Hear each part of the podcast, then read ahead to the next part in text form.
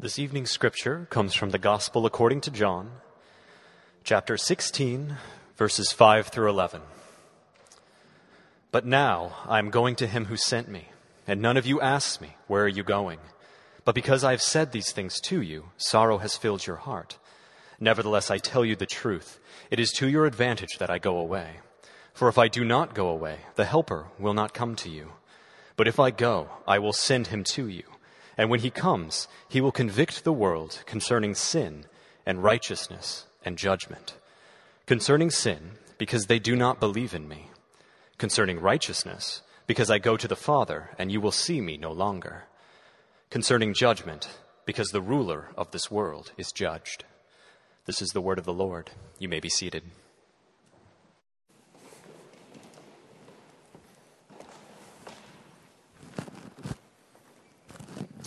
Good evening, everyone. Welcome to Grace Community Church downtown. It's good to see you all.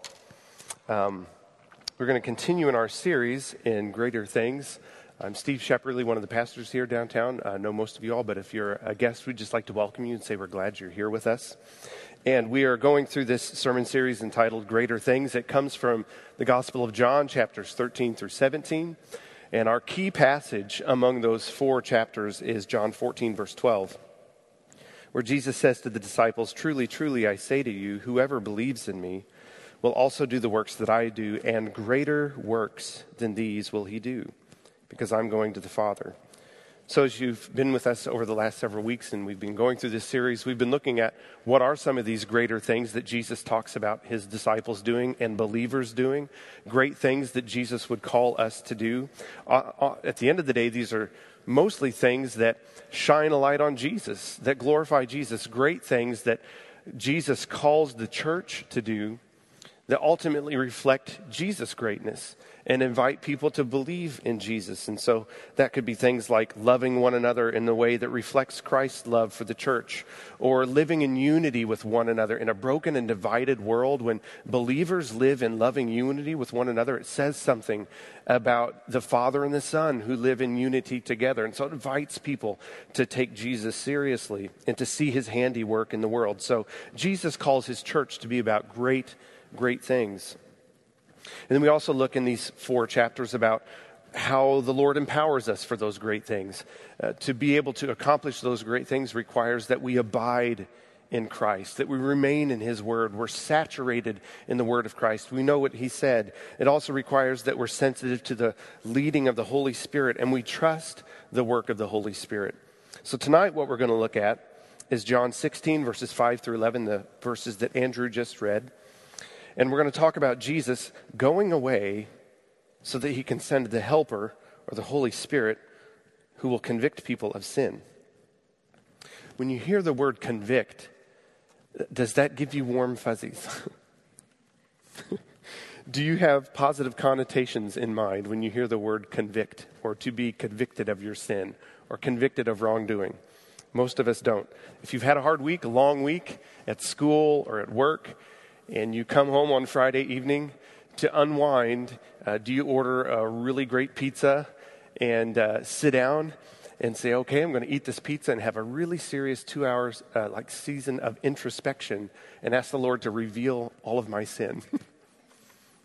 if you do, come talk to me later because I'd be really interested to see what that Friday night looks like. Um, and I'm also busy this Friday, just so you know. Convicting is not something that we naturally find enjoyable. But Jesus gives the disciples this language about conviction as an encouragement to them. He tells them, It's to your advantage that I leave, so the Spirit can come and do some convicting work. But that sounds counterintuitive. How is this good news? How is this uh, to our advantage? We want to dig into that tonight. And uh, at the end of the day, we're going to see that it's good news we're going to see that it's good news that the Spirit comes. Jesus sends the Spirit to convict us. And we're going to see two issues. We'll cover two issues. And uh, kind of essentially, we're doing two mini sermons tonight. Unless you be overly concerned, you're like, one sermon is long enough. We don't need two. Uh, we finished these quickly this morning in North Liberty. In fact, we finished both mini sermons faster than Brooks finishes most regular sermons. So be encouraged tonight. So, uh, part number one is uh, what does this passage, what do these verses mean in their context? We're going to look at John 16, verses 5 through 11, the verses that Andrew just read. We're going to ask, what do these verses mean in their context? And in short, these verses mean in their context, it's good news that Jesus will send the Holy Spirit because Jesus calls the disciples and calls the church to preach a message of forgiveness of sins. But if the Spirit is not convicting people of their sin, they don't see their need of forgiveness.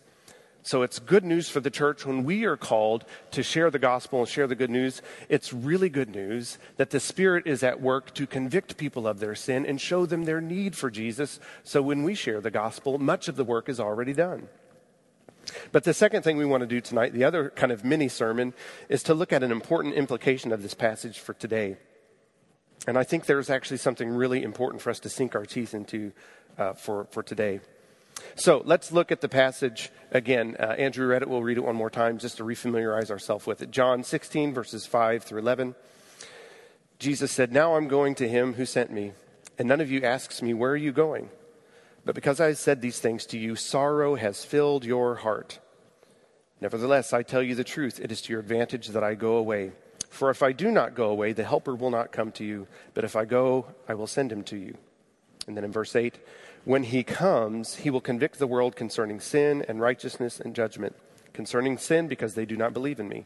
Concerning righteousness, because I go to the Father, and you will see me no longer. Concerning judgment, because the ruler of this world is judged. So, in the immediate context, Jesus says he's going to send the Holy Spirit, and this is to their advantage. Um, and this is good news to them because they're in sorrow. It says in verse 6 but because uh, I've said these things to you, sorrow has filled your heart. What are the things that Jesus is talking about that have caused them to be sorrowful? First of all, in verses 1 through 3 from the sermon last week, Jesus has told them, Look, if you're my disciples, if you love me and if you follow me, it's likely that the world will hate you. Be prepared for persecution. Be prepared for the world to not sit easily with your love for me as your Savior. If the world hated me, know that it will also hate you. So he's told them, be prepared for persecution, be prepared for some opposition as my followers. And there's sorrow over that. But the bigger thing is that he said, I'm going away. This is in verse 5 uh, I'm going to him who sent me. And so the disciples are like, wait a minute, Jesus. You, first of all, you're saying trouble is coming. We should expect trouble. And now you're leaving? this does not sound like good news. And they're discouraged, they're sorrowful. And so Jesus wants to offer them this word of encouragement and this word of hope. So this is John 16, verses 7 and 8. John 16, verses 7 and 8 says, Nevertheless, I tell you the truth. In the midst of your sorrow, I tell you this truth. It's to your advantage that I go away. For if I do not go away, the Helper will not come to you. But if I go, I will send him to you, and when he comes, he will convict the world concerning sin and righteousness and judgment.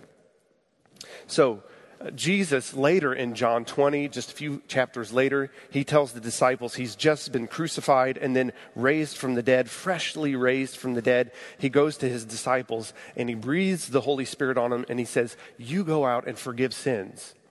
This is John 20, verses 21 to 23. We won't read it, but he commissions them to go out with this message of forgiveness. Forgive people their sins. And it's because Jesus has died on the cross and now raised from the dead. He's died for sins at the cross. Now he can commission them with this message of forgiveness because of his work at the cross. So Jesus commissions his disciples, and ultimately he commissions the church to preach a message of forgiveness for sins to the world. And this is why it's good news that he'll send the helper. Because if people need forgiveness of their sins, they first need to see that they need forgiveness of sins. And it's the Holy Spirit that convicts the world of sin. It's the Holy Spirit that convicts you and me if we've placed our faith in Jesus. When you saw your need for Jesus, it's because the Holy Spirit was at work in you. You saw your sin for the first time. The Holy Spirit continues to be at work in you and me, continues to show us our sin. We continue to call out for Jesus. But the preaching of the gospel, the preaching of the good news, is only effective when the Holy Spirit convicts us of our sin. And so this is a word of encouragement to the disciples. And so let's look at the three ways that people will be convicted. First of all, Jesus says, uh, when the Helper comes, he will convict the world concerning sin. And in particular, he talks about the sin of unbelief. He says, uh, concerning sin, people will be convicted because they do not believe in me. So Jesus is saying there are people in his day who have seen him, they've heard his preaching, and they're among the Jewish people, but they rejected Jesus as the Messiah. They did not believe in him. And so Jesus is saying when the Spirit comes, people will be convicted of the sin of unbelief, the sin of rejecting me as the Savior and rejecting me as the Son of God.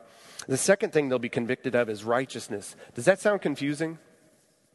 God will convict you of your righteousness, or he will convict sinners of their righteousness. It's like, if they're righteous, why are they being convicted? Well, if you remember something like Isaiah, where it says, Our righteousness is as what? Say it out loud. Filthy rags. I can barely hear it through your filthy rags. That wasn't planned. Can you believe that? That was an inspired moment. Um, Yes, our righteousness is as filthy rags. We have righteousness, but it's not great. our righteousness does not measure up to Christ's righteousness. And so, therefore, we're convicted of our lack of righteousness. And then finally, concerning judgment. The Spirit comes to convict, uh, convict people concerning judgment. The ruler of this world is judged, he says in verse 11. The ruler of this world is judged, and those who are also aligned with the ruler of this world will be judged. So the Spirit's going to come to convict people of their sin, their unbelief in Jesus, going to convict people of their lack of righteousness, that even their best deeds still fall short of God's righteousness and Jesus' righteousness, and convicting people of worldly judgment. And so, it's good news that Jesus is going to go away, and greater things are going to be possible when he sends the Spirit. In particular, more people are going to place their faith in Jesus. They're going to call out to Jesus for forgiveness of their sins. They're going to believe that Jesus is the Son of God as they're convicted of their sin of unbelief. They're going to see their need for His righteousness and His forgiveness as the Spirit comes, and it's going to make the preaching of the gospel effective. The greater things of more people coming into the church will be possible because the helper is being sent into the world. So, in the context of John 16, verses 5 through 11, it teaches us to share the gospel, teaches you and me to share the gospel, inspired by the reality that the Spirit is at work in the world. The Spirit's at work. Have you ever been intimidated to share the good news with somebody because you're like, I'm not sure that I know how to share the good news well enough? I'm not sure that I'm effective enough at sharing the good news. I remember there was a time, I maybe have shared this in a sermon in the past. I was at uh, a youth convention growing up, and uh, there was a preacher talking about how important it is to share your faith, share the gospel. And I thought, you know, I've just been feeling this kind of urging from the Lord to do a better job of sharing the gospel, but I've just been intimidated and haven't felt like I could do it well. And so the preacher just kept getting us worked into this frenzy. Uh, if you've ever been to a convention like this, you know what it's like. You get into this frenzy, your zeal gets ahead of your wisdom. And so I was like, I just got to get out of this room and go share the gospel with somebody. And so they flung the doors open, and I went and I found the, the first victim I could identify immediately. It's this poor young lady working behind a concession stand. She's she's at work, she has nowhere to go, so she's like a captive audience. And I start pummeling her with these terrible questions. Terrible, terrible questions. And she's awkward, she's uncomfortable, and then I'm awkward and uncomfortable. I'm like, this is not going well. This is like actually worse than most of the times that I would like ask a girl out for a date. Like, this is terrible. This is going terribly. And after that experience, I thought, I'm not sharing the gospel with another breathing person until I feel like I've got my gospel presentation down, until I know what I'm saying. And so I started working on it. I started talking with some pastors. Hey, how do you share the gospel? How do you share your faith with other people? And they started giving me pointers, and that was helpful, but I still felt intimidated. And I had questions like, well, what if they ask me this really tricky question about faith and science? Or what if they ask me this really tricky question about the Bible that I can't answer? And I felt so intimidated to share the good news because I thought it was all up to me. I'd gotten it wrong in the past. And in the, in the process of realizing, yes, I need to grow in this, I, I went beyond just like recognizing I needed to grow and be a little more proficient about sharing my faith. And it turned into this fear, this paralysis that I have to have everything worked out in advance before I can share my faith. And I wouldn't share my faith. I wouldn't share the gospel. And a lot of opportunities came and went because I felt intimidated and paralyzed. And it was passages like this that reminded me you know what? You need to work and grow it, knowing how to share the gospel. But if it's all up to you, you'll never share the gospel. But if you remember that there is a living, breathing Spirit of God who has been unleashed in the world and who is at work in the hearts of people, you know that it's not all up to you. And it can give you courage and boldness to step out, knowing that underneath of you is a foundation that you can stand upon. Not your own wisdom, not all your uh, fine language and arguments. You can stand upon the Spirit of God who is at work in the world. And there are times that I've, I've sat in this building uh, with a good friend of mine who's not a Christian. We meet and talk a lot. Um, he was a student, and uh, we'd meet uh, quite a bit. And I felt like I'm, you know, giving him this great presentation of the gospel. Won't he believe in Jesus? Remember this one day I was like, this is such a strong presentation of the gospel. Like, this guy's really going to place his faith in Jesus by the time we're done. And he said, you know, I think what you're sharing is true. I think the Bible is right. I believe what you're saying but I still don't want to be a Christian because I'm not done sinning. And I was like, my presentation was so good, but I couldn't talk him into the kingdom. And yet there are other times I've sat with people and I'm like, I'm not making a lick of sense. I'm trying to share the gospel. I feel like I'm not very articulate right now. And at the end of it, they're like, you know, I want to take a step of faith with Jesus. And it's because the Spirit of God has been at work. I want to encourage you all there's some ways you can grow in knowing how to share your faith. One major way is know how to share your story. You don't have to have every single theological argument all locked down and know the, the Bible with every jot and tittle in detail. If you can talk about how Jesus has made a difference in your life, share that with somebody, and that's a great opportunity to share the good news. And the Spirit of God can use that. But as you grow to become even more effective at sharing the gospel, you don't have to wait till you're some kind of master evangelist because the Spirit of God is the master evangelist who does work in the hearts of people that we cannot do. Trust Him and step out in boldness, trusting that He's at work in the world. Secondly, let's talk about our second part of the message tonight. There's an important implication in this passage that we need to consider. This is not the primary point, I think, of this passage in John's gospel, but I think it's an important point for us to consider tonight. So, again, most of the time we don't like the language of, like, we're not naturally drawn to the language of conviction. We don't like that. Part of that is nobody likes to have their sins and their failures and their faults put in front of them. It's kind of painful to have to look at our sins and failures and faults. Uh, that's not enjoyable. But I think there's a second reason why we kind of bristle at this language of conviction, and I think it's because today, culturally, inside and outside of the church, this is not just outside the church, there are ways that this is also impacting folks inside the church when we think of conviction, we think about how humans render judgments about other people. The Spirit renders judgments about our deeds and our actions, of things that we've said, and He convicts us of our sin. But humans can also render judgments about one another and find them falling short. But the way that we often judge other people, and I think increasingly these days, the way that we go about conviction or rendering judgments about other people looks a lot more like con- condemnation and not conviction. It seems to me about 10 years ago, 10, 15 years ago, we were riding culturally this wave. Uh, I think it was a holdover from cultural relativism. Everything is relative, there is no truth. And on top of that, there's no moral truth. So just do whatever you want. Yeah, do whatever you want, it doesn't matter because there's no moral truth. And don't judge me because there is no moral standard. A lot of language of don't judge me because everybody should be allowed to do whatever they want because everything's relative. That was a really popular wave that was sweeping through culture. I think it's part of the extension of postmodern philosophy in our time. If you want to talk about that, I'd love to do that and drink coffee with you. That's another day, another conversation. But um, that was really popular. But I, I think over the last 10, 5, 10 years, that sense of cultural relativism is really waning.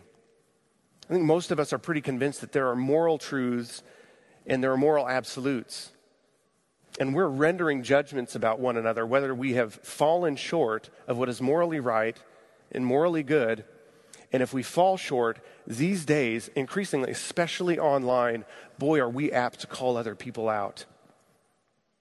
And it's not mere conviction, it looks a lot more like condemnation. How often on social media you see somebody spouting anger anger and vitriol because they've seen somebody say something or do something, and it's probably something wrong. And yet, their way of approaching them is to just heap copious amounts of angry language at them. It's not just pointing out, hey, you did something wrong. This is something you might want to amend. It's anger, vengeance. It can also look like unsubscribing or canceling people. And that's kind of, in a strange way, it's like a religious practice that people used to do. It's called excommunication. Religious people had a way of saying, You've done something wrong and now you're out of the community. You're not in good standing with the community because you've done something wrong. That's something the church did in the Middle Ages and in the 1500s. And now there's kind of a new wave of that showing up as we cancel people that say something that we think is inappropriate, that we render a judgment about them and cancel them unleashing moral indignation upon people. Sometimes I feel like the, the rants that I see online are less about trying to change somebody's behavior and more a way of saying, I'm morally superior. And from this high position of moral authority, I can speak down to somebody else's misdeeds. Conviction today often looks like rendering a judgment about something somebody did or said and unleashing all kinds of disapproval, shame upon them. And it doesn't seem to be aimed at changing them. It doesn't seem to be aimed at giving people opportunities to say, you know, I was wrong and asking forgiveness. It doesn't seem aimed at helping people amend their ways. It looks a lot more like condemnation, writing people off, putting them outside of a camp, heaping large amounts of shame upon a person. But how does the Spirit convict? Is that how the Spirit convicts? The Spirit certainly shines a light upon our sin, and He does it accurately. There's, there's never a doubt about the Spirit's accuracy of convicting sin. Sometimes we make judgments about other people and we convict them of certain things, and sometimes our judgment about other people is wrong. They haven't actually done something wrong, we just think it's wrong, and so we can heap all this guilt and shame upon people. But the Spirit's conviction is sure, it's true, it's right, and it lines up with the Scriptures. So the Spirit sh- certainly does shine a light on our sin. And that's the whole point of John 16, verses 5 through 11. The Spirit comes to convict the world of sin, righteousness, and judgment. So the Spirit does shine a light on our sin, but there's a second step that the Spirit takes that our ways of convicting people does not take. When we condemn people, we don't take the second step. The second step is that the Spirit not only shines a light on people's sin, but then the Spirit immediately points people to the foot of the cross where that sin can be dealt with. That is not something that our condemnation culture does. And again, I see this not only in culture, but I see this creeping into the church.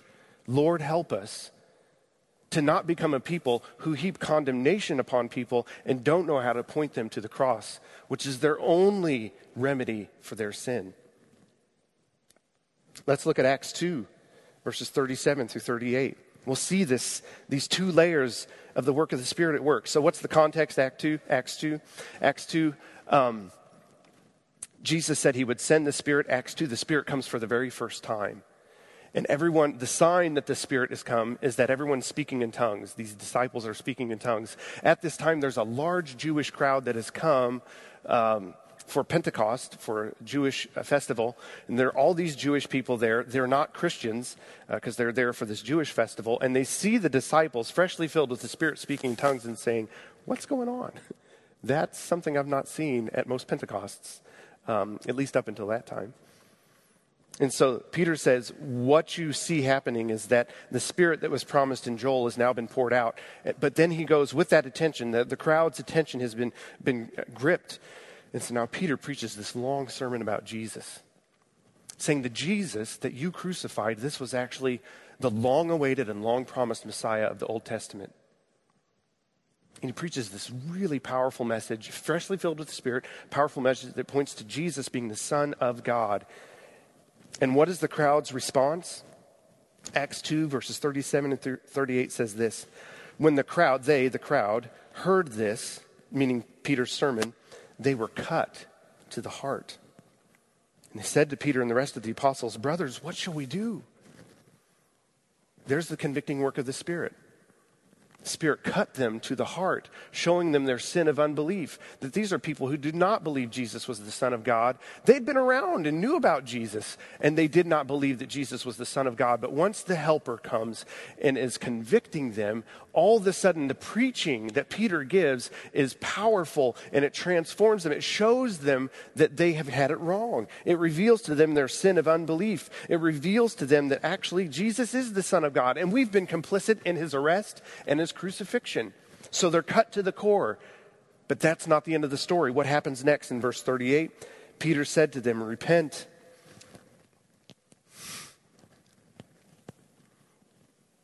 He says, Repent and be baptized, every one of you, in the name of Jesus Christ for the forgiveness of your sins, and you will receive the gift of the Holy Spirit. When the Spirit shines the light on our sin, He shines the light right on Jesus and said, There's an opportunity for forgiveness. And I don't know about you, but as I get older and realize my fallenness, my faultiness, the sin that continues to linger in my heart, in spite of the ways that God has helped me to grow, that never stops being good news. That the Spirit shines a light on our sin, but then directs us right to the cross with His forgiveness and mercy and grace.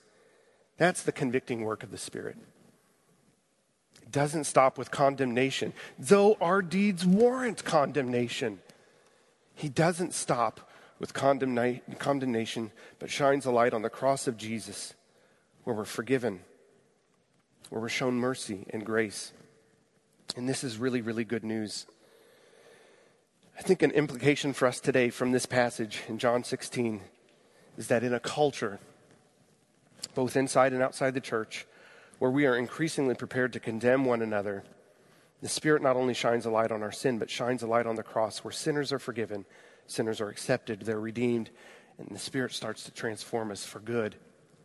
And this is really, really good news. Tonight, if you're a guest with us and you never placed your faith in Jesus, I'd encourage you to do that. I'd encourage you to take that step tonight. If the Spirit has shown you your sin and you have shame and a sense of guilt, and you're worried about eternity. You're concerned about eternal life and what will happen to you after you're after you pass away, I'd like to encourage you to place your faith in Jesus. There's mercy and grace, and Jesus will wash away your shame. He will wash away your sin. You will be with brothers and sisters here who have had their sin washed, have their shame removed. You will be with brothers and sisters who continue to mess it up, and our sin continues to be washed away by the blood of Jesus, and we find fresh and new acceptance by Him as the Spirit shows us our sin and then directs us to the loving cross of Christ. You will be among brothers and sisters who daily find joy in God's grace we'd invite you to join us and experience God's grace tonight. And if you're doing that for the first time, I encourage you to fill out a Connect card. We have Connect cards here, and you can drop them off in the back. We'll be in touch with you and help you take those steps of faith. We'd love to do that. You'd be among friends who daily find joy in God's grace and forgiveness.